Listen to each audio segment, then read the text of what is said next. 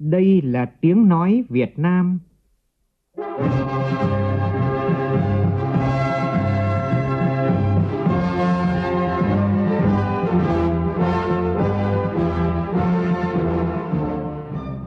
là tiếng nói Việt Nam, phát thanh từ Hà Nội, thủ đô nước Cộng hòa xã hội chủ nghĩa Việt Nam.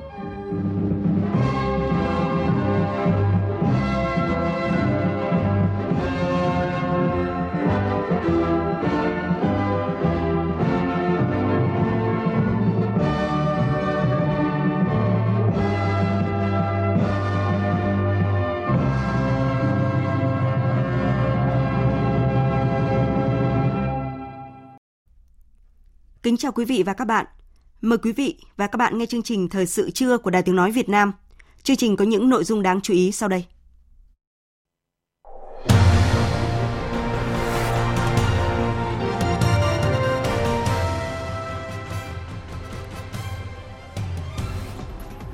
Thủ tướng Phạm Minh Chính dự hội nghị công bố quy hoạch và xúc tiến đầu tư tỉnh Khánh Hòa.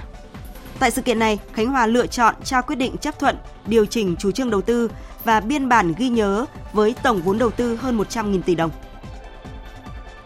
Hơn 200 chuyên gia doanh nhân tham dự diễn đàn kinh tế tư nhân lần thứ hai.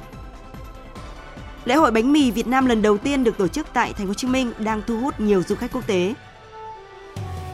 Trong phần tin thế giới, Thổ Nhĩ Kỳ chính thức chấp thuận Phần Lan gia nhập tổ chức NATO. Hàng nghìn người ở Bồ Đào Nha tuần hành để phản đối tình trạng giá nhà tăng vọt khiến cuộc sống của người dân gặp nhiều khó khăn. Cũng trong chương trình thời sự trưa nay, nhân chuyến thăm cấp nhà nước tới Việt Nam của toàn quyền Australia David Hurley theo lời mời của Chủ tịch nước Võ Văn Thưởng, phóng viên Đài Tiếng nói Việt Nam phỏng vấn đại sứ Australia tại Việt Nam về ý nghĩa chuyến thăm cũng như những kỳ vọng và mối quan hệ hai nước.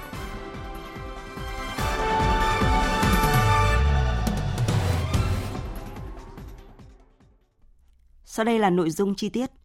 Thưa quý vị và các bạn, sáng nay tại thành phố Nha Trang, Thủ tướng Phạm Minh Chính dự hội nghị công bố quy hoạch và xúc tiến đầu tư tỉnh Khánh Hòa năm 2023.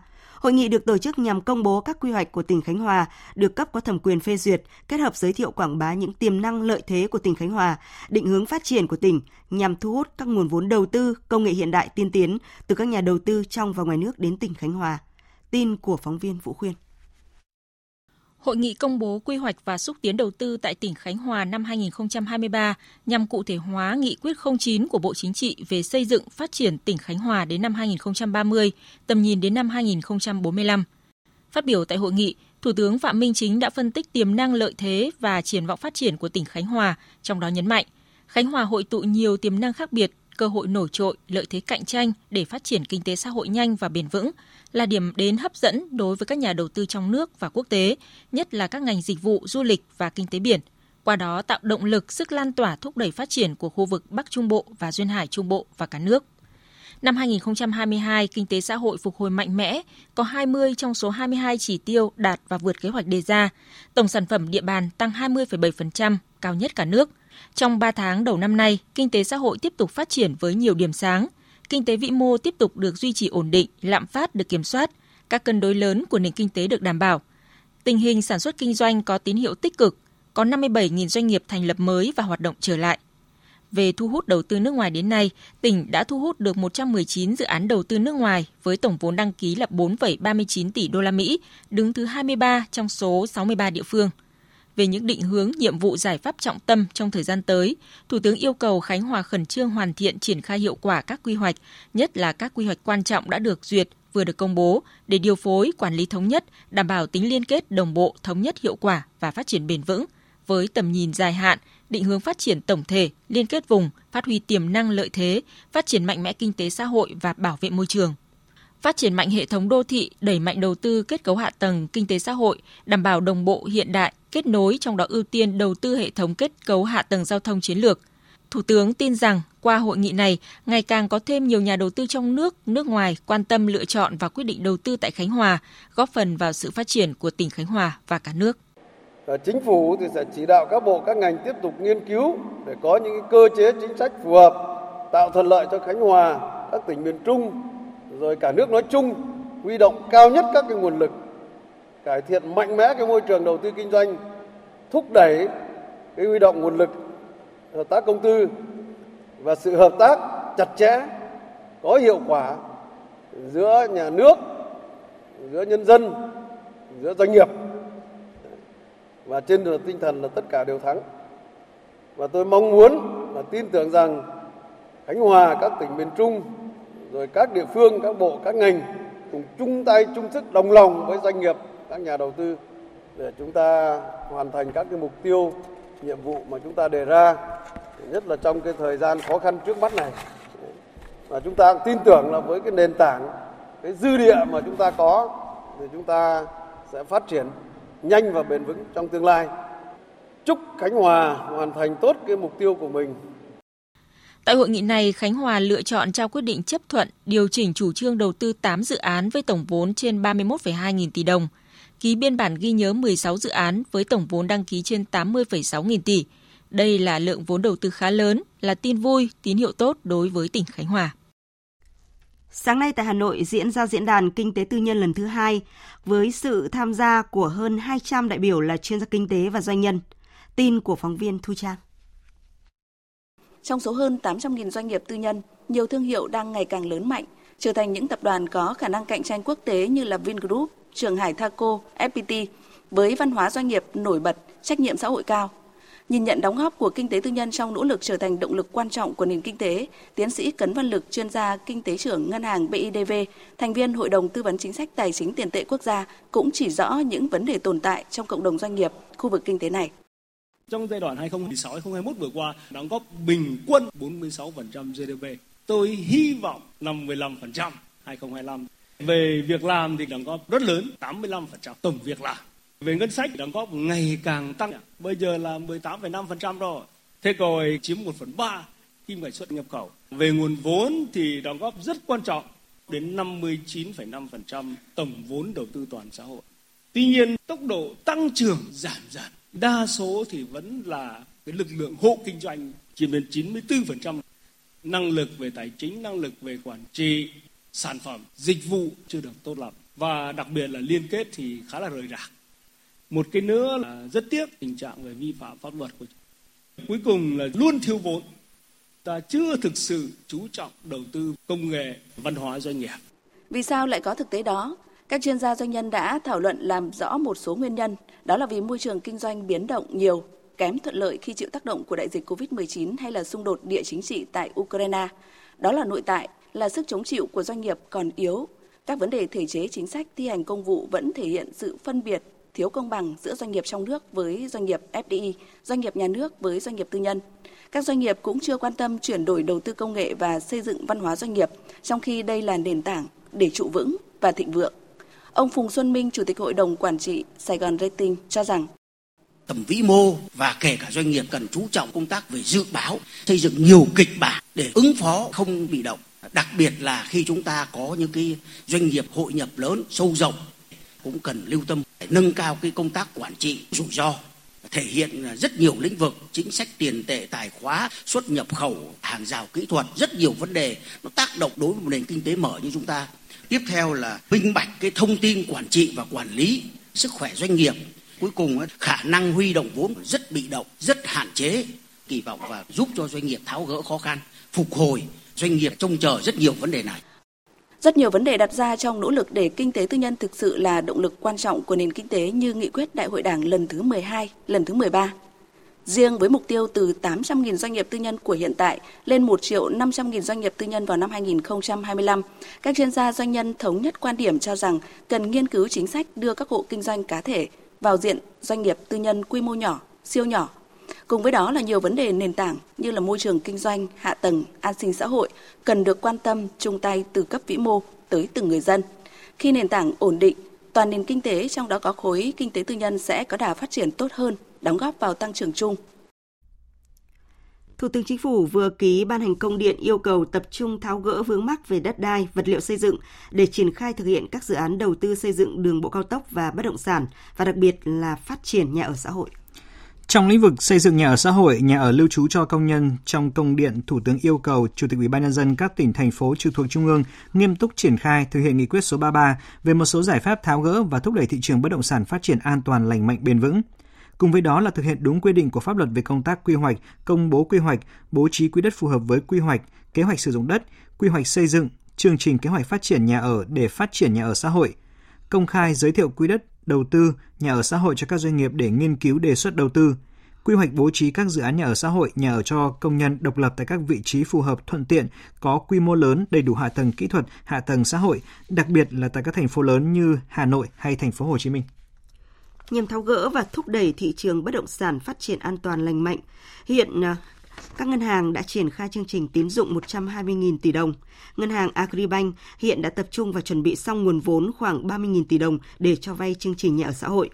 Bà Hà Thu Giang, vụ trưởng vụ tín dụng các ngành kinh tế Ngân hàng Nhà nước thông tin, đối tượng vay vốn bao gồm khách hàng, người đầu tư dự án, người mua nhà tại các dự án nhà ở xã hội, nhà ở công nhân, cải tạo chung cư cũ.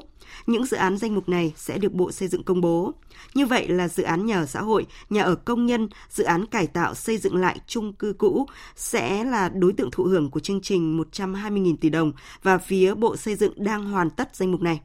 Trong khi đó, phóng viên Đài Tiếng Nói Việt Nam ghi nhận ý kiến của nhiều chuyên gia doanh nghiệp cho rằng quá trình triển khai thực hiện các chính sách về nhà ở xã hội đang bộc lộ một số tồn tại hạn chế về quỹ đất dành cho nhà ở xã hội và thủ tục đầu tư, tài chính và đối tượng thụ hưởng. Tính đến cuối năm 2022, cả nước đã hoàn thành 301 dự án nhà ở trong khu vực đô thị và nhà ở dành cho công dân trong khu công nghiệp, quy mô xây dựng khoảng 155.800 căn với tổng diện tích hơn 7 triệu 790 ngàn mét vuông. Nhờ đó giúp cho hàng trăm ngàn hộ có thu nhập thấp, gia đình công dân có chỗ ở an toàn. Tuy nhiên, quá trình triển khai thực hiện các chính sách về nhà ở xã hội cũng bộc lộ một số tồn tại hạn chế về quỹ đất dành cho nhà ở xã hội, thủ tục đầu tư, tài chính và đối tượng thụ hưởng. Tiến sĩ Trần Ngọc Chính, Chủ tịch Hội Quy hoạch Phát triển Đô thị Việt Nam cho rằng, quỹ đất để phát triển nhà ở xã hội đang thiếu do một số địa phương chưa quan tâm đúng mức, chưa chủ động dành quỹ đất để phát triển nhà ở xã hội khi phê duyệt quy hoạch theo quy định của luật nhà ở. Thậm chí có địa phương chỉ trông chờ vào 20% quỹ đất dành cho nhà ở xã hội thông qua phát triển các dự án nhà ở thương mại. Theo tiến sĩ Trần Ngọc Chính, các địa phương phải tạo quỹ đất sạch cho các dự án phát triển nhà ở xã hội và việc bố trí quỹ đất cho các dự án nhà ở xã hội phải thuận tiện nhất để mọi thành phần có thể chủ động tham gia phân khúc này. Tại khu công nghiệp, khi quy hoạch phải dành 2% để xây dựng nhà ở xã hội đáp ứng nhu cầu cho người lao động. Quy hoạch phải dành 2% quỹ đất cho toàn bộ công nghiệp để chúng ta xây dựng nhà xã hội nhưng với một cái cơ cấu là hạ tầng xã hội phải đầy đủ phải có các công trình hạ tầng xã hội đi theo. Chúng ta phải có cái cơ chế chính sách và đặc biệt tài chính nó phải rất là trong sáng. Công ty cổ phần kinh doanh xây dựng dịch vụ tư vấn Phú Quang ở Bình Dương có hơn 10 năm tham gia phát triển nhà ở xã hội. Ông Nguyễn Văn Lợi, Chủ tịch Hội đồng Quản trị công ty cho rằng hiện nay vấn đề pháp lý xin chủ trương xây nhà ở xã hội rất rườm rà, khiến doanh nghiệp không mặn mà, kỳ vọng sớm có cơ chế gỡ khó cũng hy vọng trong tháng 5, tháng 6 này về mặt chính sách nó sẽ thông thoáng hơn. Từ điều kiện thông thoáng hơn á, so với thị trường nó khó khăn hiện nay thì tôi nghĩ là có rất nhiều doanh nghiệp tham gia đầu tư. Ngoài cái chính sách sẽ tháo gỡ hiện nay á, cái chính để cho đi vào thực tiễn là nguồn tài chính hỗ trợ người nghèo. Phải làm sao cho người nghèo vay được lãi suất thấp thời gian dài đó là chìa khóa của sự thành công phát triển nhà ở xã hội. Ngân hàng Nhà nước Việt Nam quyết định từ ngày mai giảm nhiều mức lãi suất từ 0,3 đến 0,5% một năm. Đây là lần thứ hai liên tiếp trong một tháng lãi suất điều hành giảm và quyết định này là tín hiệu tích cực để các ngân hàng thương mại tiếp tục giảm lãi suất huy động và lãi suất cho vay vốn đang ở mức cao. Theo các chuyên gia, quyết định giảm lãi suất điều hành của Ngân hàng Nhà nước là một động thái táo bạo nhưng hợp lý trong bối cảnh kinh tế vĩ mô của Việt Nam hiện nay. Cụ thể, Ngân hàng Nhà nước quyết định giảm 0,5% một năm đối với các loại lãi suất lãi suất tái cấp vốn giảm còn 5,5% một năm. Lãi suất tiền gửi không kỳ hạn và kỳ hạn dưới một tháng giảm còn 0,5% một năm. Lãi suất tiền gửi từ 1 đến 6 tháng giảm còn 5,5% một năm. Lãi suất cho vay các lĩnh vực ưu tiên giảm còn 4,5% một năm. Lãi suất đối với tiền gửi bằng đồng Việt Nam tại ngân hàng nhà nước giảm 0,3% một năm xuống 0,5% một năm. Tiến sĩ Lê Duy Bình, giám đốc điều hành Economica Việt Nam đánh giá việc giảm lần thứ hai này mạnh mẽ hơn lần trước, thậm chí là giảm cả trần lãi suất huy động. Điều này cho thấy ngân hàng nhà nước và chính phủ đã gửi đi một tín hiệu tiếp tục mục tiêu hỗ trợ cho quá trình phục hồi của nền kinh tế trong năm nay. Dù nhiều ngân hàng trung ương trên thế giới vẫn điều hành lãi suất neo ở mức cao, nhưng ngân hàng nhà nước Việt Nam vẫn hạ lãi suất. Điều này có vẻ như bất ngờ nhưng là hợp lý và phù hợp với những diễn biến của nền kinh tế hiện nay. Theo Ngân hàng Nhà nước, tăng trưởng tín dụng đến cuối tháng 3 chỉ là 2,06%, chứng tỏ sức hấp thụ vốn của nền kinh tế vẫn đang còn yếu. Việc tiếp tục điều chỉnh giảm các mức lãi suất điều hành là giải pháp linh hoạt, phù hợp với điều kiện thị trường để thực hiện mục tiêu phục hồi tăng trưởng kinh tế của Quốc hội và Chính phủ, góp phần tháo gỡ khó khăn cho doanh nghiệp và nền kinh tế. Thời sự VOV, nhanh, tin cậy, hấp dẫn. Thưa quý vị và các bạn, nhận lời mời của Chủ tịch nước Võ Văn Thưởng, toàn quyền Australia David Hurley sẽ thăm cấp nhà nước tới Việt Nam từ ngày mùng 3 đến ngày mùng 6 tháng 4. Nhân sự kiện quan trọng này, phóng viên Phương Hoa đã phỏng vấn đại sứ Australia tại Việt Nam Andrew Golesdinovsky về những điểm nhấn của chuyến thăm. Xin mời quý vị và các bạn cùng nghe. À, trước hết, xin đại sứ cho biết mục đích ý nghĩa của chuyến thăm chính thức Việt Nam của toàn quyền Australia David Hurley bắt đầu từ ngày mai ạ. Um, uh, Đây là chuyến thăm rất quan trọng đối với chúng tôi. Ngài David Hurley là nguyên thủ quốc gia, là người đứng đầu Australia về mặt nghi lễ ngoại giao. Chuyến thăm Việt Nam lần này của ngài toàn quyền mang nhiều ý nghĩa biểu tượng. Đây là lần thứ ba ông ấy đến thăm Việt Nam và tất nhiên để kỷ niệm 50 năm thiết lập quan hệ ngoại giao giữa hai nước. Vì vậy, chúng tôi đã xây dựng một chương trình tuyệt vời cho chuyến thăm lần này. Ngài Toàn Quyền sẽ là quan chức đầu tiên trong số những vị khách quan trọng sẽ đến thăm Việt Nam trong năm nay. À, vâng, vậy đâu sẽ là những hoạt động nổi bật trong chuyến thăm thưa đại sứ? À, ưu tiên của toàn quyền Australia trong thời gian ở Việt Nam là gì ạ? Vâng, các hoạt động quan trọng nhất của chuyến thăm sẽ là các cuộc họp cấp cao. Ngài toàn quyền sẽ gặp gỡ và tiếp xúc với cả bốn lãnh đạo cao nhất của Việt Nam, đó là Tổng Bí thư, Chủ tịch nước, Thủ tướng và Chủ tịch Quốc hội. Đặc biệt đối với Chủ tịch nước Võ Văn Thưởng, đây là chuyến thăm cấp nhà nước đầu tiên mà ông chủ trì trên cương vị mới. Thực tế, Ngài Toàn Quyền đã gặp gỡ Chủ tịch Quốc hội Vương Đình Huệ khi ông ấy đến thăm Australia vào tháng 12 năm ngoái. Vì vậy, ông ấy có thể nói không còn xa lạ với Việt Nam. Trước đây, ông ấy đã từng đến Việt Nam khi còn là Phó Tổng Tư lệnh Quân đội Australia. Vì thế, ông ấy rất hiểu và yêu mến Việt Nam. Tôi nghĩ đây sẽ là điểm nổi bật trong năm kỷ niệm quan trọng này. À, theo đại sứ, chuyến thăm này sẽ góp phần như thế nào trong lộ trình hai nước từng bước nâng cấp lên quan hệ đối tác chiến lược toàn diện à, như mục tiêu mà các nhà lãnh đạo hai bên đã đề ra? Trước hết, một quan hệ đối tác chiến lược xây dựng dựa trên các hoạt động thực tế. Phải nói rằng hiện có rất nhiều hoạt động đang được Việt Nam và Oceania phối hợp thực hiện trong giai đoạn này. Lấy ví dụ, mới đây tôi đã gặp Bộ trưởng Bộ Y tế của các bạn cùng nhau trao đổi về việc mở rộng quan hệ hợp tác trong lĩnh vực y tế và điều đó cũng đang được xúc tiến trong rất nhiều lĩnh vực khác. Tiếp nữa, tôi muốn nói rằng, từ khi đến Việt Nam, tôi đã hiểu được rằng Việt Nam rất coi trọng những giá trị mà các nhà lãnh đạo của các bạn gọi là lòng tin chiến lược. Đó là điều quan trọng. Tôi nghĩ điều đó có ý nghĩa trong bối cảnh nhiều thay đổi phức tạp hiện nay. Cả hai nước phải đối mặt với nhiều thách thức. Chúng ta đã lựa chọn nhau như những người bạn đáng tin cậy Việt Nam và Australia đã quyết định sẽ hợp tác để cùng vượt qua những thách thức này, cho dù đó là thách thức về kinh tế hay an ninh, các vấn đề về môi trường.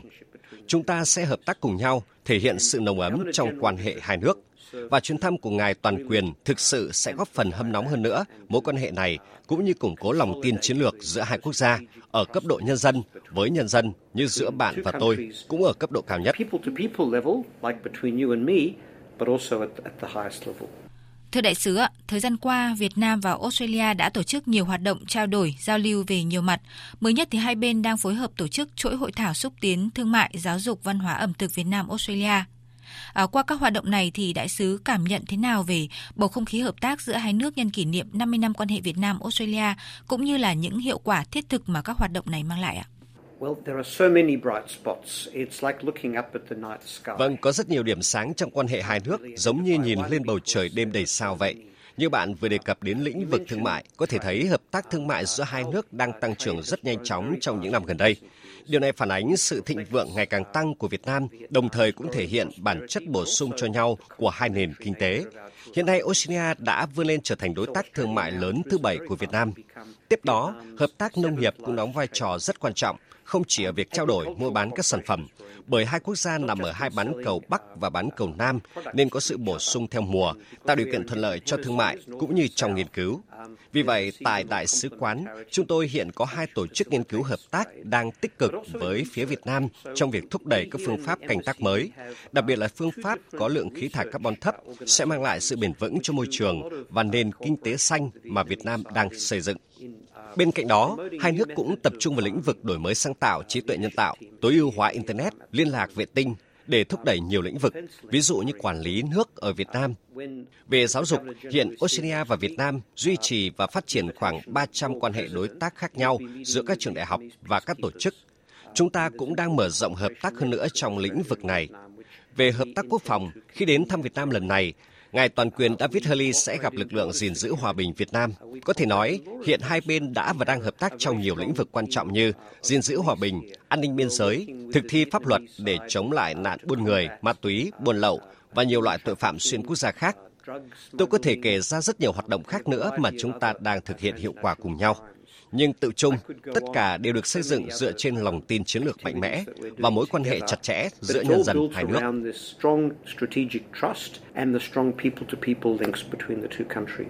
À, trân trọng cảm ơn đại sứ về cuộc trao đổi này. Quý vị và các bạn vừa nghe phóng viên Đài Tiếng Nói Việt Nam phỏng vấn đại sứ Australia tại Việt Nam về điểm nhấn của chuyến thăm cấp nhà nước tới Việt Nam của toàn quyền Australia theo lời mời của Chủ tịch nước Võ Văn Thưởng. Chương trình Thời sự trưa sẽ được tiếp tục với những nội dung đáng chú ý khác. Tăng trưởng trong quý 1 của thành phố Hồ Chí Minh đạt 0,7% so với cùng kỳ, mức thấp nhất trong 5 thành phố trực thuộc trung ương và xếp hạng 56 trong số 63 địa phương. Vì sao tăng trưởng kinh tế quý 1 của địa phương đầu tàu kinh tế của cả nước lại xuống sâu như vậy? Về nguyên nhân, phóng viên Đài Tiếng Nói Việt Nam ghi nhận ý kiến của các chuyên gia kinh tế chỉ ra đó là ba động lực để kéo nền kinh tế phục hồi, phát triển đều chưa được thành phố tận dụng. Theo tiến sĩ Trần Du Lịch, tình hình thực tế quý 1 diễn biến xấu hơn so với dự báo từ khi có nghị quyết 01 của Bộ Chính trị vào năm 1982, lần đầu tiên thành phố Hồ Chí Minh có mức tăng trưởng chỉ 0,7% nằm ở nhóm đèn đỏ. Đây là điều khá bất ngờ. Ông Lịch cho rằng qua phân tích có nguyên nhân khách quan, Quý tư năm ngoái là thời điểm phục hồi như là so sau đại dịch và rất không may cho nền kinh tế Việt Nam là trong quý tư có hai tác động lớn. Bên ngoài là biến động thị trường tài chính thế giới, bên trong là việc chấn chỉnh thị trường bất động sản và thị trường tài chính. Thành phố Hồ Chí Minh là địa bàn bị tác động mạnh nhất trong cả nước bởi hai yếu tố này. Về mặt chủ quan, tiến sĩ Trần Du Lịch chỉ rõ ba nguyên nhân khiến tăng trưởng quý 1 thấp đó là giải ngân đầu tư công thấp, điểm nghẽn về vốn hấp thụ vốn và thị trường nội địa doanh thu dịch vụ thấp. Từ đó ông Trần Du Lịch đề nghị cần phải cải thiện ngay trong thời gian tới, đặc biệt là phải giải quyết cho được sự trì trệ của bộ máy hành chính. Thuận lợi là tình hình hiện nay đã khả quan hơn và thành phố có thể tăng trưởng mạnh hơn trong giai đoạn cuối quý 2 và quý 3. Trong những tháng tới đây, nếu như chúng ta giải quyết được cái điểm mà cốt tử về trì trệ của toàn bộ cái bộ máy hành chính những tháng tới này hãy gửi tất cả để cho vốn nó vào được nền kinh tế. Và chúng ta không nói chung chung công khai minh bạch toàn bộ vấn đề ra. Đây là điểm mấu chốt để tạo niềm tin. Khi doanh nghiệp có niềm tin thì chúng ta sẽ phát triển. Ông Nguyễn Ngọc Hòa, Chủ tịch Hiệp hội Doanh nghiệp Thành phố Hồ Chí Minh cho rằng hiện nay thành phố đang tồn tại hai nhóm doanh nghiệp là nhóm cầm cự để hoạt động bởi nhu cầu sụt giảm, hàng tồn kho, vấn đề thanh khoản. Nhóm thứ hai là các doanh nghiệp cố gắng xoay sở giáp ủ các giải pháp dài hạn. Tuy nhiên, do lãi suất cao và vướng mắc trong thế chấp đất đai khiến doanh nghiệp gặp khó khăn về nguồn vốn. Do đó, ông Nguyễn Ngọc Hòa mong thành phố sớm có chương trình kích cầu để doanh nghiệp triển khai ngay kế hoạch phục hồi. Ngoài ra, thành phố Hồ Chí Minh cần xúc tiến, mở rộng các thị trường mới như Nam Mỹ và Trung Đông. Trong khuôn khổ hội thảo xúc tiến đầu tư tại thành phố San Francisco, Hoa Kỳ, lãnh đạo tỉnh Vĩnh Phúc đã trao chứng nhận đăng ký đầu tư cho tập đoàn Polaris của Hoa Kỳ, tạo điều kiện cho doanh nghiệp này tiếp tục mở rộng đầu tư tại Việt Nam. Lãnh đạo tập đoàn Polaris đánh giá cao môi trường đầu tư kinh doanh tại Vĩnh Phúc nói riêng và Việt Nam nói chung, đặc biệt là quyết tâm và những chính sách hỗ trợ của địa phương trong thu hút đầu tư nước ngoài. Ông Danton Peace, Phó Chủ tịch tập đoàn Polaris cho biết, Cách đây 5 năm, tập đoàn khởi đầu với mô hình liên doanh với một doanh nghiệp khác để học hỏi cách thức hoạt động tại Việt Nam. Và giờ, tập đoàn quyết định thành lập một doanh nghiệp độc lập do Polaris sở hữu hoàn toàn tại Việt Nam. Với tổng vốn đăng ký 40 triệu đô la Mỹ tại khu công nghiệp Bá Thiện 2, huyện Bình Xuyên, tỉnh Vĩnh Phúc, Dự án đầu tư của Polaris sẽ tập trung sản xuất mô tô xe máy thể thao với quy mô 30.000 sản phẩm mỗi năm. Tính đến hết tháng 2 vừa qua, tỉnh Vĩnh Phúc đã thu hút được 449 dự án đầu tư trực tiếp nước ngoài với tổng vốn đăng ký trên 7 tỷ 700 triệu đô la Mỹ, trong đó có 3 dự án đến từ Hoa Kỳ với tổng vốn đầu tư hơn 23 triệu đô la Mỹ. Lãnh đạo tỉnh Đồng Tháp vừa có buổi làm việc với trưởng đại diện Tổ chức Lương thực và Nông nghiệp Liên Hợp Quốc FAO tại Việt Nam. Và FAO đã đề xuất hợp tác với tỉnh Đồng Tháp về nâng cao năng lực phòng chống dịch bệnh, phát triển giống cây trồng, vật nuôi thích ứng với biến đổi khí hậu, chuyển đổi phát triển nông nghiệp bền vững theo hướng nông nghiệp xanh, thông minh, chiến lược marketing nông sản. Đồng Tháp là tỉnh nông nghiệp và thực hiện chiến lược về an ninh lương thực cho Việt Nam và thế giới bằng việc duy trì diện tích trồng lúa trong thời gian qua. Tuy nhiên, Đồng Tháp cũng đang chịu ảnh hưởng biến đổi khí hậu, đối mặt với nhiều thách thức trong phát triển nông nghiệp, nhất là về cây trồng và đời sống người dân. Mặc dù vậy, Đồng Tháp luôn định hướng phát triển nông nghiệp thuận thiên, thích ứng với biến đổi khí hậu, xây dựng nền nông nghiệp xanh và bền vững. Những mô hình kinh tế xanh, kinh tế tuần hoàn đang được Đồng Tháp quan tâm để nâng cao giá trị nông sản, nhất là trên cây lúa, với mục tiêu là nâng cao thu nhập của người dân để giảm nghèo, giảm phát thải theo cam kết của chính phủ Việt Nam. Ông Remy Nono Woodim, trưởng đại diện Tổ chức Lương thực và Nông nghiệp Liên Hợp Quốc FAO tại Việt Nam đề xuất hợp tác với tỉnh Đồng Tháp ba nội dung đó là nâng cao năng lực phòng chống dịch bệnh, phát triển giống cây trồng vật nuôi thích ứng với biến đổi khí hậu, quản lý tài nguyên, đất và nước và đa dạng sinh học phục vụ phát triển nông nghiệp xanh, đặc biệt là vùng đệm tại vườn quốc gia Tràm Chim, chuyển đổi phát triển nông nghiệp bền vững theo nông nghiệp xanh, thông minh, chiến lược marketing nông sản. Để chủ động kịp thời ứng phó nguy cơ hạn hán thiếu nước, mặn xâm nhập trong mùa khô năm nay, phục vụ sản xuất và đảm bảo nguồn nước sinh hoạt cho người dân, Ủy ban nhân dân tỉnh Hậu Giang vừa ban hành kế hoạch phòng chống hạn và mặn xâm nhập trên địa bàn tỉnh. Tin của phóng viên Đài Tiếng nói Việt Nam. Theo dự báo, trong mùa khô năm nay, Hậu Giang có khoảng 90.000 đến 100.000 hecta lúa đông xuân 2022-2023, hè thu 2023 và diện tích cây ăn trái nuôi trồng thủy sản ở huyện Châu Thành, Châu Thành A, Phụng Hiệp, Vị Thủy, thị xã Long Mỹ và thành phố Ngã Bảy có nguy cơ hạn. Ngoài ra, có khoảng 50.000 đến 60.000 hecta lúa đông xuân 2022-2023, hè thu 2023 và diện tích cây ăn trái nuôi trồng thủy sản ở huyện Long Mỹ và thành phố Vị Thanh cũng có nguy cơ mặn xâm nhập. Dùng có khả năng bị ảnh hưởng thiếu nước sinh hoạt cho người dân, chủ yếu ở huyện Long Mỹ và thành phố Vị Thanh.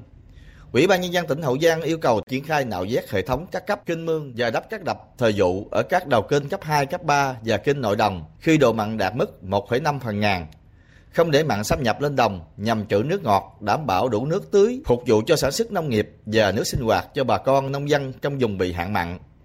Các địa phương gà soát kiểm tra hệ thống đê bao, cống bọng, các trạm bơm điện, dầu, có kế hoạch nâng cấp sửa chữa nhằm trữ ngọt trên đồng, ngăn nước mặn xâm nhập lên đồng, bảo vệ tốt cho lúa đông xuân 2022, 2023 và hè thu 2023, chuẩn bị xây dựng đập thời vụ, cải tiến, đập kiên cố đối với các kênh gạch chưa có cống khi độ mặn ngoài sông kênh chính đạt mức 1,5 phần ngàn, phù hợp với điều kiện của địa phương như giao thông thủy, môi trường, sản xuất sinh hoạt, ngăn tất cả các dòng kênh vào đồng ở các khu vực bị nhiễm mặn, không cho nước mặn lên đồng. Thông tin từ Hải đoàn Biên phòng 28 trên địa bàn huyện An Biên, tỉnh Kiên Giang. Trong quá trình tuần tra trên vùng biển, lực lượng đơn vị phát hiện tàu cá vận chuyển khoảng 25.000 lít dầu diesel DO không rõ nguồn gốc.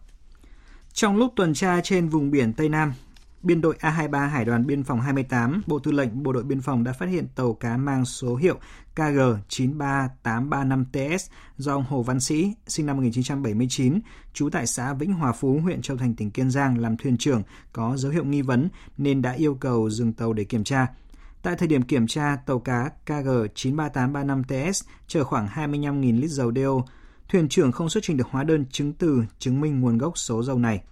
Sáng nay, lực lượng đơn vị đã lai dắt tàu cá KG93835TS về cảng Hải đoàn Biên phòng 28 để điều tra và xử lý theo quy định của pháp luật.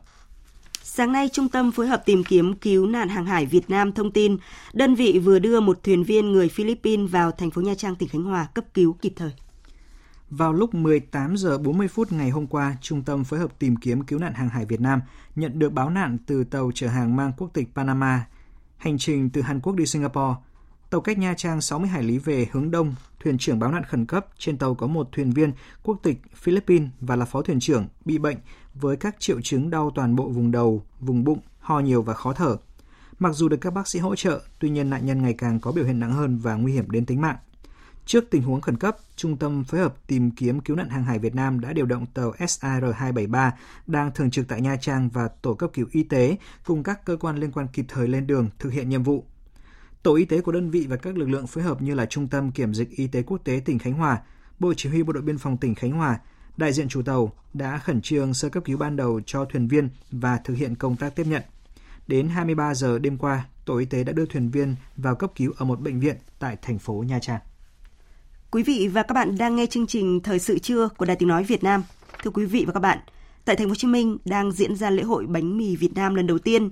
Sự kiện đã thu hút nhiều du khách quốc tế tham gia và thưởng thức hương vị bánh mì, món ăn đặc biệt của Việt Nam.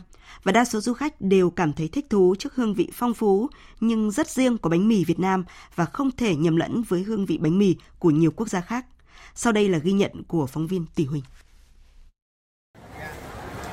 Rồi có cho anh ké ờ, năm mẫu được không? Không khí náo nhiệt sôi động tại lễ hội bánh mì Việt Nam hấp dẫn chị An, du khách Đức đang tản bộ trên đường Phạm Ngọc Thạch quận 1. Vì du khách này chia sẻ, chị vốn rất thích ăn bánh mì baguette kiểu Pháp. Do đó, trong một tuần lễ du lịch tham quan khám phá thành phố Hồ Chí Minh, chị đặt mục tiêu sẽ phải ăn thử món bánh mì Việt Nam. Tôi đến từ Đức, một đất nước giáp với nước Pháp, nên tôi rất thích baguette, bánh mì kiểu Pháp. Bánh mì Việt Nam khác với baguette chủ yếu ở kích cỡ, nhỏ hơn, dài hơn và khác biệt về những nguyên liệu đi kèm bên trong phần nhân bánh.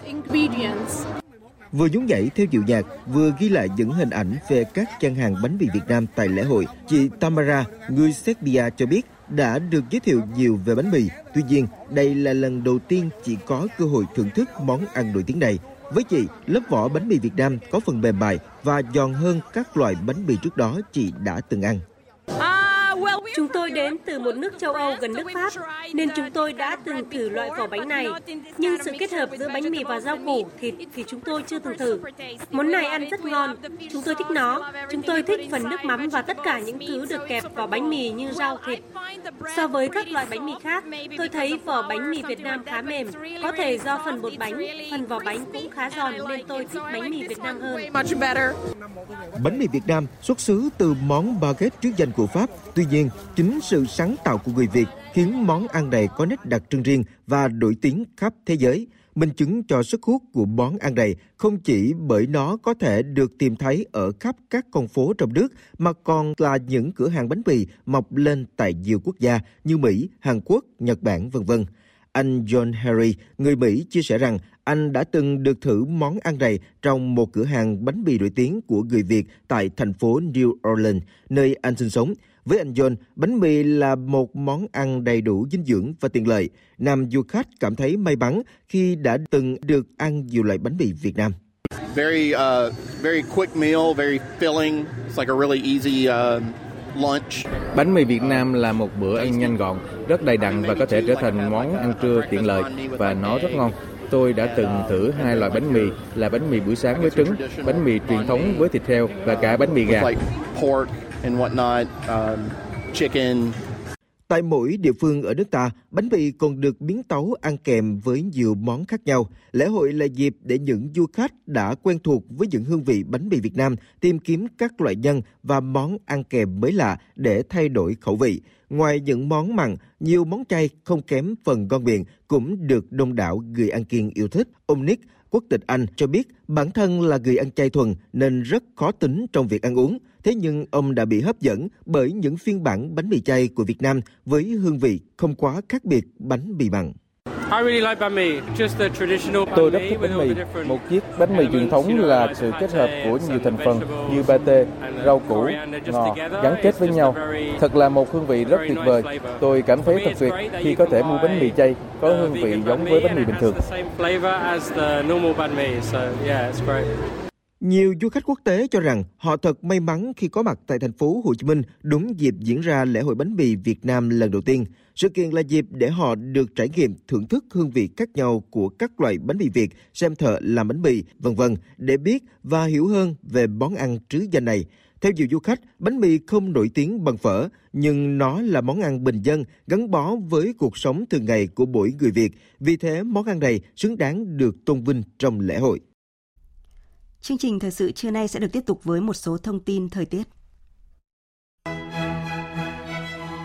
Thưa quý vị, đêm qua và sáng sớm nay ở khu vực vùng núi Bắc Bộ đã có mưa rào và rông, cục bộ có nơi có mưa vừa mưa to. Dự báo ngày và đêm nay ở khu vực vùng núi Việt Bắc và Đông Bắc Bắc Bộ tiếp tục có mưa rào và rông, cục bộ có nơi có mưa vừa mưa to với lượng mưa từ 10 đến 30, có nơi trên 50 mm. Chiều và tối nay ở khu vực Bắc Tây Nguyên, phía Tây khu vực Trung Trung Bộ có mưa rào và rông, cục bộ có nơi có mưa vừa mưa to với lượng mưa từ 10 đến 30, có nơi trên 50 mm. Trong mưa rông có khả năng xảy ra lốc xét, mưa đá và gió giật mạnh. Mưa vừa mưa to cục bộ có khả năng gây ra tình trạng ngập úng tại các vùng trũng thấp. Cảnh báo cấp độ rủi ro thiên tai do lốc xét mưa đá là cấp 1. Nam Bộ tiếp tục với hình thái thời tiết ngày nắng, riêng miền Đông có nắng nóng, chiều tối và đêm có mưa rào và rông vài nơi. Chương trình Thời sự trưa sẽ được tiếp tục với phần tin quốc tế. Truyền thông Thổ Nhĩ Kỳ vừa đưa tin Tổng thống Tayyip Erdogan đã xác nhận quyết định của Quốc hội nước này phê chuẩn Phần Lan gia nhập Tổ chức Hiệp ước Bắc Đại Tây Dương NATO. Xác nhận của Tổng thống Erdogan là bước cuối cùng trong quá trình Thổ Nhĩ Kỳ phê chuẩn Phần Lan gia nhập NATO. Như vậy, tất cả các nước thành viên NATO đã hoàn tất phê chuẩn Phần Lan gia nhập khối này. Ngày 27 tháng 3, Quốc hội Hungary cũng đã phê chuẩn việc này sau nhiều tháng trì hoãn. Ngoại trưởng các nước thành viên NATO sẽ nhóm họp tại trụ sở ở Bruxelles của Bỉ vào tuần tới để hoàn tất tiến trình kết nạp Phần Lan. Hôm nay, cử tri ở Phần Lan chính thức đi bỏ phiếu trong cuộc tổng tuyển cử, có thể chứng kiến sự thay đổi cả thủ tướng và chính phủ liên minh cầm quyền. Các kết quả thăm dò dư luận cho thấy cuộc tổng tuyển cử lần này là cuộc đua tam mã giữa Đảng Liên minh Quốc gia, Đảng Dân chủ xã hội của Thủ tướng Sanna Marin và Đảng Phần Lan. Hiện Đảng Liên minh Quốc gia dẫn đầu với 19,8% ý kiến ủng hộ, Đảng Dân chủ xã hội và Đảng Phần Lan đều giành được 19,2% ý kiến ủng hộ. Thủ tướng Phần Lan Sanna Marin cho biết. Tình hình rất căng thẳng. Chúng tôi có ba đảng đang để mắt đến nhau. Bất kỳ đảng nào trong ba đảng này đều có thể giành chiến thắng. Tất nhiên, chúng tôi hy vọng rằng chúng tôi sẽ vào cuộc trước và tiếp tục công việc mà chúng tôi đã làm trong thời gian 4 năm qua. Chúng tôi đang hướng đến việc giành chiến thắng trong cuộc bầu cử. Sau đó chúng tôi thành lập chính phủ và đàm phán với các bên khác. Vấn đề chính đang được đa phần cử tri Phần Lan quan tâm ở thời điểm hiện tại là việc giải quyết tình trạng nợ công tăng cao thời gian gần đây để ứng phó với tác động từ đại dịch COVID-19 và khủng hoảng Ukraine. Vấn đề chăm sóc sức khỏe cũng nhận được sự quan tâm khi nhiều cử tri hiện đang phân vân trong việc quyết định lá phiếu của mình khi các đảng đều đưa ra những chính sách khác nhau về vấn đề này.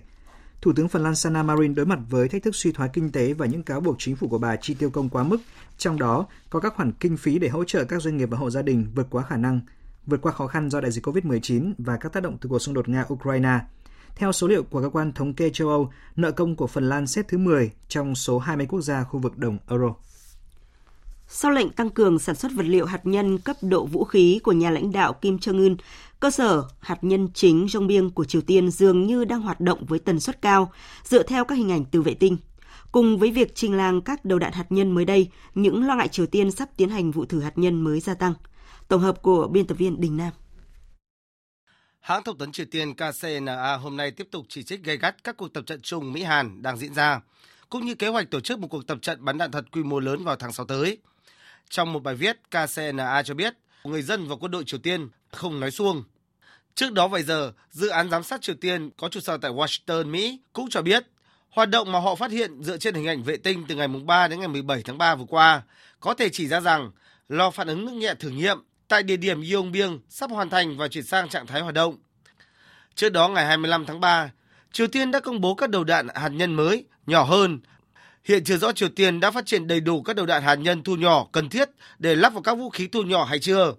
Song các nhà phân tích cho rằng việc hoàn thiện các đầu đạn như vậy rất có thể sẽ là mục tiêu chính nếu Bình Nhưỡng nối lại các vụ thử hạt nhân đầu tiên kể từ năm 2017. Kể từ năm ngoái, các cơ quan tình báo cùng quan chức Mỹ, Nhật, Hàn đều dự đoán Bình Nhưỡng sẽ sớm thực hiện vụ thử hạt nhân vào bất kỳ lúc nào. Trước các thông tin về chương trình hạt nhân của Triều Tiên, Hàn Quốc và Mỹ vẫn miệt mài các cuộc tập trận gian đe. Cùng với đó, Hàn Quốc cũng quyết định ngừng mọi viện trợ nhân đạo cho Triều Tiên. Người phát ngôn văn phòng Tổng thống Hàn Quốc, ông Lee Do-won cho biết. Tổng thống Yoon suk yeol chỉ đạo Bộ Thống nhất Hàn Quốc ngừng cung cấp viện trợ tài chính cho Triều Tiên trong tương lai. Tổng thống nói rõ rằng chừng nào Triều Tiên còn theo đuổi phát triển vũ khí hạt nhân, Hàn Quốc không thể viện trợ cho Triều Tiên một xu nào. Trong một báo cáo năm 2022, Viện Nghiên cứu Hòa bình Quốc tế Stockholm ước tính Triều Tiên đã có tới 20 đầu đạn hạt nhân và có thể sở hữu vật liệu phân hạch cho khoảng 45 đến 55 thiết bị hạt nhân. Ngoại trưởng Nhật Bản hôm nay đang có mặt tại Bắc Kinh, Trung Quốc để thảo luận về một loạt vấn đề. Chuyến thăm diễn ra sau khi Nhật Bản công bố kế hoạch hạn chế xuất khẩu 23 loại thiết bị sản xuất chất bán dẫn, điều chỉnh thương mại, công nghệ sau khi Mỹ thúc đẩy hạn chế khả năng sản xuất chip tiên tiến của Trung Quốc. Hiện mối quan hệ giữa hai nước xấu đi sau khi Trung Quốc bắt giữ một người đàn ông Nhật Bản làm việc cho công ty dược Atlas Pharma mà phía Trung Quốc nghi ngờ tham gia các hoạt động gián điệp. Chuyến thăm của Ngoại trưởng Nhật Bản tới Trung Quốc diễn ra sau cuộc hội đàm giữa các nhà lãnh đạo của hai nước vào tháng 11 năm ngoái. Khi đó, hai bên đã nhất trí mở lại các kênh liên lạc ngoại giao, bao gồm chuyến thăm của Ngoại trưởng Nhật Bản tới Trung Quốc. Phóng viên Đài Tiếng Nói Việt Nam thường trú tại Ấn Độ đưa tin, trong thông báo mới nhất, Bộ Quốc phòng Ấn Độ cho biết xuất khẩu quốc phòng của nước này đã đạt mức cao nhất mọi thời đại, khoảng hơn 1 tỷ 900 triệu đô la Mỹ trong năm tài khóa 2022-2023. Mức xuất khẩu này tăng hơn 360 triệu đô la Mỹ so với tài khóa trước đó và tăng hơn 10 lần so với tài khóa năm 2016-2017. Hiện nước này hiện có 100 công ty xuất khẩu các sản phẩm quốc phòng xuất khẩu sang hơn 85 quốc gia. Biểu tình phản đối kế hoạch đại tu tư pháp vẫn diễn ra trên khắp Israel ngày hôm qua, bất chấp việc Thủ tướng nước này đã tạm hoãn việc thông qua kế hoạch cải cách tại Quốc hội. Người biểu tình Israel mong muốn chính phủ có thể hủy bỏ hoàn toàn việc cải cách tư pháp và tìm kiếm một thỏa thuận hòa bình với Palestine để có thể có được nền dân chủ thực sự. Các cuộc biểu tình tại Israel không có dấu hiệu giảm bớt sau tuyên bố trì hoãn kế hoạch đại thu tư pháp của Thủ tướng Netanyahu để dành không gian và thời gian cho đối thoại. Nhiều người biểu tình lo ngại việc Thủ tướng Netanyahu tạm dừng thúc đẩy các đạo luật cải cách chỉ để xoa dịu làn sóng biểu tình và là một biện pháp câu giờ trước khi hành động mạnh hơn trong cuộc họp mùa hè của Quốc hội Israel. Theo ghi nhận của truyền thông Israel, có khoảng 150.000 người Israel hôm qua đã xuống đường biểu tình trên phạm vi toàn quốc, trong đó trung tâm vẫn là thành phố Tel Aviv. Chúng tôi sẽ giành chiến thắng bởi vì đây không phải là điều mà chúng ta có thể sống cùng. Chúng ta không thể sống trong một quốc gia không dân chủ. Vì vậy đó là cuộc chiến đến cùng và chúng ta sẽ sẵn sàng trả giá rất lớn để giành được điều này.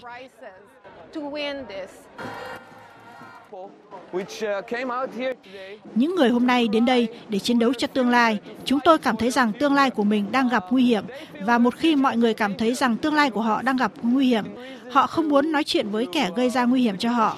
Chúng ta không có lý do gì để đàm phán. Điều chúng tôi muốn là ngăn chặn sự hủy diệt tương lai của chúng tôi. Hiện chính phủ Israel và các bên phản đối kế hoạch cải cách tư pháp đã bắt đầu đàm phán với sự chủ trì của Tổng thống Isaac Herzog. Giới quan sát cho rằng làn sóng phản kháng hiện tại không phải là một hoặc một vài phong trào phát động, mà là hàng chục nhóm độc lập. Vì vậy, rất khó để cùng khiến các nhóm phong trào này dừng biểu tình.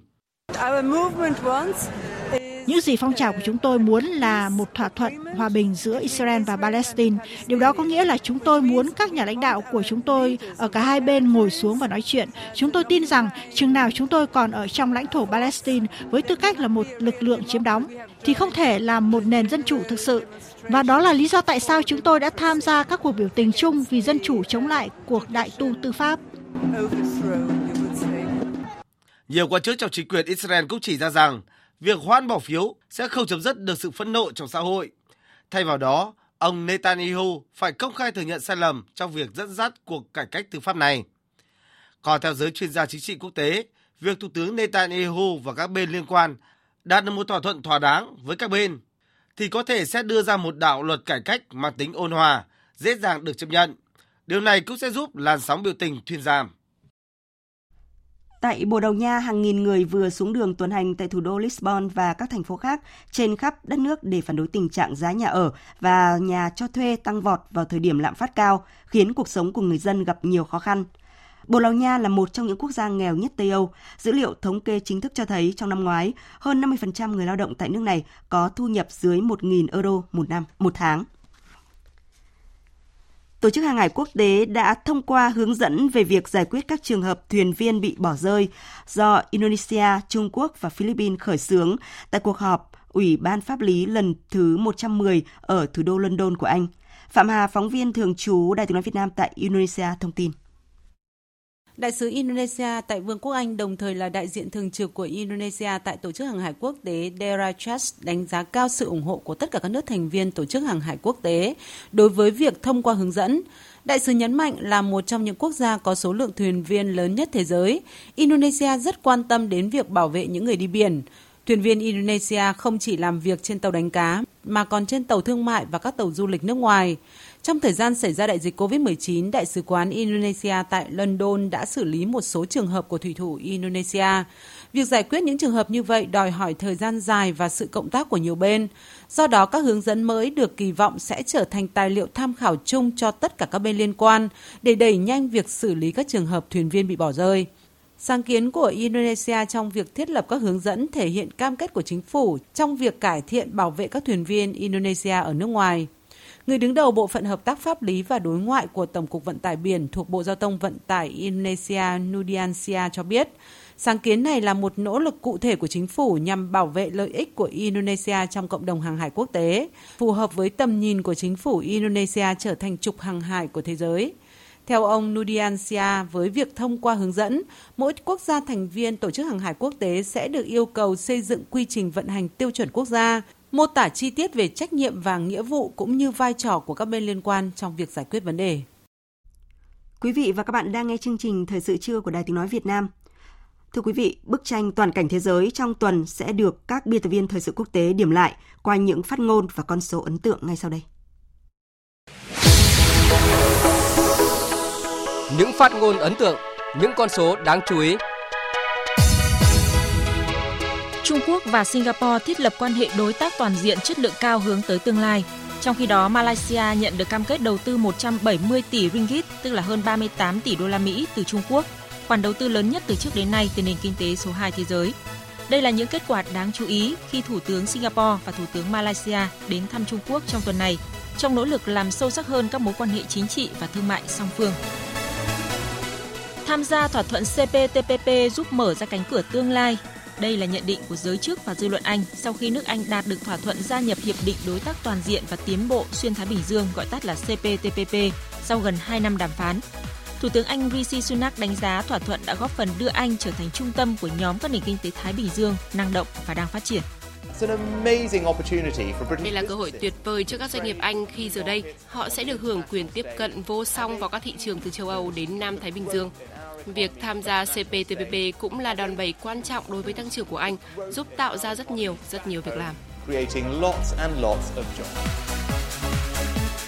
Nhà lãnh đạo Triều Tiên Kim Jong Un kêu gọi mở rộng quy mô sản xuất vật liệu hạt nhân cấp độ vũ khí để tăng cường kho vũ khí hạt nhân của đất nước.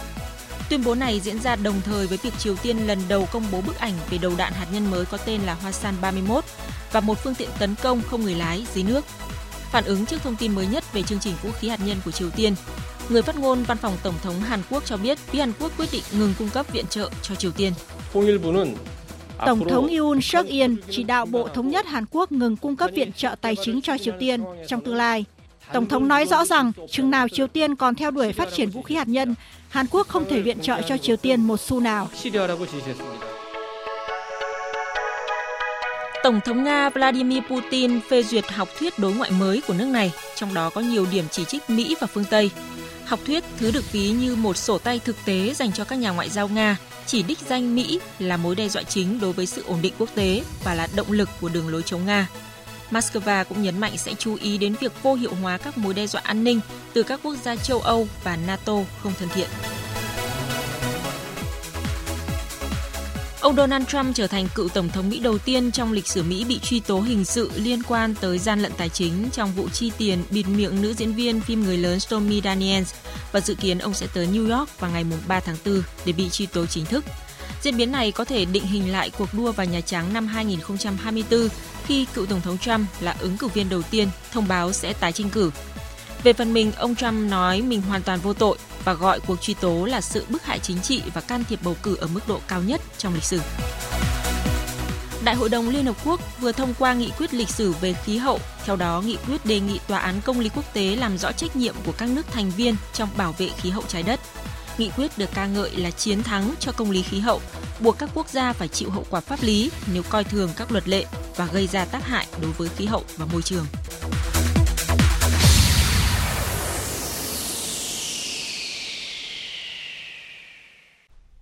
Biên tập viên Đài tiếng nói Việt Nam vừa điểm những sự kiện quốc tế đáng chú ý diễn ra trong tuần và tiếp ngay sau đây là trang tin thể thao.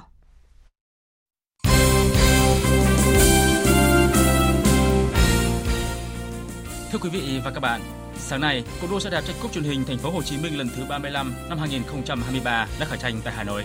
Phát biểu tại lễ khai mạc diễn ra tại tượng đài Cảm Tử, Hồ Hoàn Kiếm, Hà Nội, ông Dương Anh Đức, Phó Chủ tịch Ủy ban nhân dân thành phố Hồ Chí Minh, Phó trưởng ban chỉ đạo cuộc đua nêu rõ: Hôm nay là ngày đặc biệt, đánh dấu tròn 35 năm cúp xe đạp truyền hình thành phố Hồ Chí Minh ra đời. Cuộc đua năm nay quy tụ các đội mạnh nhất Việt Nam với chiều dài hành trình gần 3.000 km, gồm 25 chặng, tiếp tục khai phá những cung đường mới trong lịch sử xe đạp Việt Nam. Chặng cuối cùng của cuộc đua năm nay cũng là một hành trình nhiều ý nghĩa. Từ Tây Ninh, vùng đất cực Tây Đông Nam Bộ, nơi đặt trụ sở của Trung ương Cục miền Nam, các vận động viên sẽ tranh tài và cán đích chặng đua cuối cùng trước hội trường thống nhất đúng vào thời khắc trưa 30 tháng 4 lịch sử. Cũng tại lễ khai mạc, bà Vũ Thu Hà, Phó Chủ tịch Ủy ban nhân dân thành phố Hà Nội, địa phương xuất phát quen thuộc trong nhiều năm qua của cuộc đua cho biết. Cuộc đua xe đạp tranh cúp truyền hình thành phố Hồ Chí Minh với chủ đề Non sông liền một giải lần thứ 35 là một hoạt động thể thao mang ý nghĩa sâu sắc, thiết thực chào mừng kỷ niệm ngày giải phóng hoàn toàn miền Nam thống nhất đất nước, ngày quốc tế lao động và ngày sinh Chủ tịch Hồ Chí Minh. Thành phố Hà Nội hy vọng các vận động viên sẽ thể hiện bản lĩnh, kỹ năng, kỹ thuật để chinh phục thử thách chính mình với các khúc cua thú vị của vùng đất linh thiêng, hào hoa, hồ gươm thơ mộng, xinh đẹp. Ngày sau lễ khai mạc đã diễn ra chặng đua đầu tiên quanh Hồ Hoàn Kiếm dài 42,5 km. Kết quả, cô đơ người Nga Petro Rikunov cán đích đầu tiên đo đáo vàng sau chặng 1. Ngày mai, các vận động viên đua chặng 2 từ Hà Nội đi Thanh Hóa dài 114 km.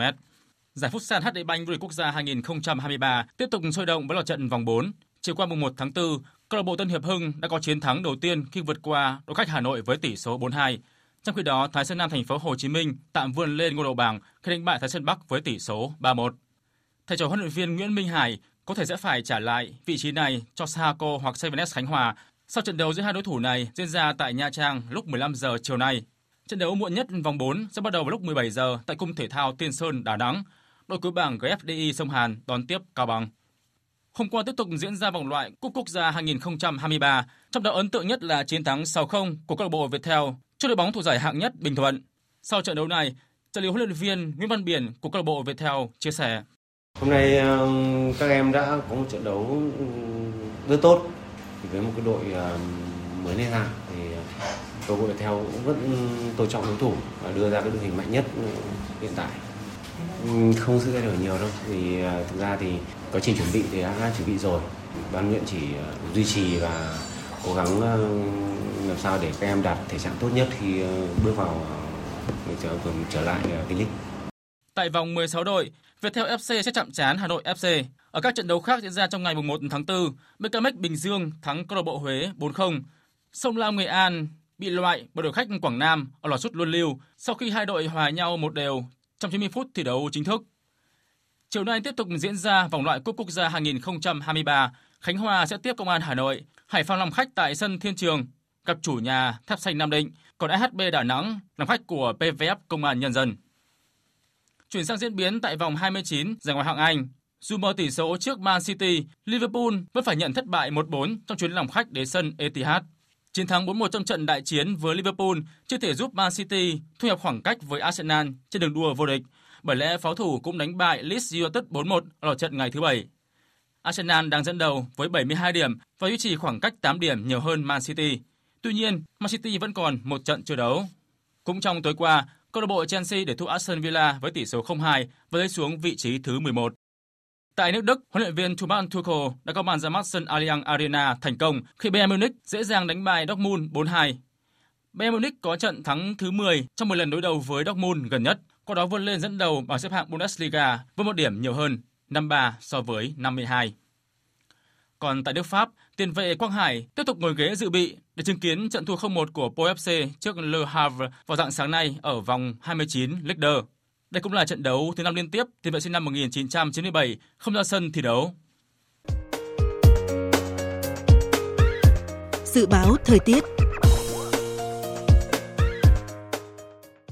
Phía Tây Bắc Bộ chiều nắng, riêng khu Tây Bắc có nắng nóng, chiều tối và đêm có mưa rào và rông vài nơi, đêm trời lạnh, nhiệt độ từ 20 đến 29 độ. Riêng khu vực Tây Bắc từ 30 đến 33, có nơi cao nhất trên 35 độ. Phía Đông Bắc Bộ, chiều có mưa vài nơi, đêm có mưa nhỏ, mưa phùn và sương mù. Riêng vùng núi phía Bắc, đêm có mưa rào và rông rải rác, cục bộ có mưa vừa mưa to, nhiệt độ từ 21 đến 27 độ. Khu vực Thanh Hóa đến Thừa Thiên Huế chiều nắng, vùng núi phía Tây có nắng nóng, chiều tối và đêm có mưa rào và rông vài nơi, nhiệt độ từ 21 đến 31 độ, riêng vùng núi phía Tây có nơi trên 35 độ. Khu vực từ Đà Nẵng đến Bình Thuận chiều nắng, chiều tối và đêm có mưa rào và rông vài nơi, riêng phía Bắc chiều tối và tối cục bộ có mưa vừa mưa to, nhiệt độ từ 24 đến 33 độ. Tây Nguyên chiều nắng, chiều tối và đêm có mưa rào và rông vài nơi, riêng phía Bắc chiều và tối cục bộ có mưa vừa mưa to, nhiệt độ từ 19 đến 33 độ. Nam Bộ chiều nắng, riêng miền Đông có nơi có nắng nóng. Chiều tối và đêm có mưa rào và rông vài nơi, nhiệt độ từ 23 đến 36 độ. Khu vực Hà Nội chiều có mưa vài nơi, đêm có mưa nhỏ, mưa phùn và sương mù, nhiệt độ từ 21 đến 27 độ. Dự báo thời tiết biển, Bắc Vịnh Bắc Bộ có mưa vài nơi, tầm nhìn xa trên 10 km, gió Đông Nam đến Nam cấp 3 đến cấp 4, đêm mạnh dần lên cấp 4, cấp 5, có lúc cấp 6, biển động. Nam Vịnh Bắc Bộ, vùng biển từ Quảng Trị đến Quảng Ngãi không mưa, tầm nhìn xa trên 10 km, gió Đông Nam cấp 3 đến cấp 4. Vùng biển từ Bình Định đến Ninh Thuận không mưa, tầm nhìn xa trên 10 km, gió nhẹ. Vùng biển từ Bình Thuận đến Cà Mau có mưa rào vài nơi, tầm nhìn xa trên 10 km, gió nhẹ. Vùng biển từ Cà Mau đến Kiên Giang có mưa rào vài nơi tầm nhìn xa trên 10 km gió nhẹ. Khu vực Bắc Biển Đông và vùng biển khu vực quần đảo Hoàng Sa thuộc thành phố Đà Nẵng không mưa tầm nhìn xa trên 10 km gió Đông Nam cấp 3 đến cấp 4. Khu vực giữa và Nam Biển Đông và khu vực quần đảo Trường Sa thuộc tỉnh Khánh Hòa có mưa rào và rông vài nơi, tầm nhìn xa trên 10 km gió nhẹ. Vịnh Thái Lan không mưa tầm nhìn xa trên 10 km gió nhẹ. Thông tin thời tiết vừa rồi đã kết thúc chương trình Thời sự trưa nay. Ít phút còn lại chúng tôi tóm lược một số tin chính vừa phát trong chương trình.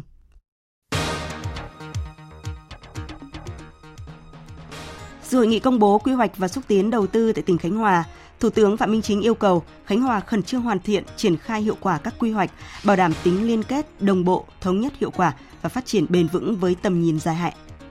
Tại sự kiện này, Khánh Hòa lựa chọn trao quyết định chấp thuận điều chỉnh chủ trương đầu tư và biên bản ghi nhớ với tổng vốn đầu tư hơn 100.000 tỷ đồng. Kinh tế tư nhân có đóng góp lớn cho kinh tế nước nhà là động lực của nền kinh tế. Tuy nhiên, để kinh tế tư nhân thực sự là động lực quan trọng, các chuyên gia doanh nhân tham dự diễn đàn kinh tế tư nhân lần thứ hai vào sáng nay cùng thống nhất quan điểm cho rằng cần nghiên cứu chính sách đưa các hộ kinh doanh cá thể vào diện doanh nghiệp tư nhân quy mô nhỏ và siêu nhỏ. Tổng thống Thổ Nhĩ Kỳ đã xác nhận quyết định của Quốc hội nước này phê chuẩn Phần Lan gia nhập Tổ chức Hiệp ước Bắc Đại Tây Dương NATO. Xác nhận của Tổng thống Erdogan là bước cuối cùng trong quá trình Thổ Nhĩ Kỳ phê chuẩn Phần Lan gia nhập NATO. Quý vị và các bạn vừa nghe chương trình Thời sự trưa của Đài Tiếng Nói Việt Nam. Chương trình do các biên tập viên Nguyễn Hằng và Hoàng Ngân cùng kỹ thuật viên Thu Hiền thực hiện, chịu trách nhiệm nội dung Lê Hằng. Cảm ơn quý vị và các bạn đã quan tâm theo dõi.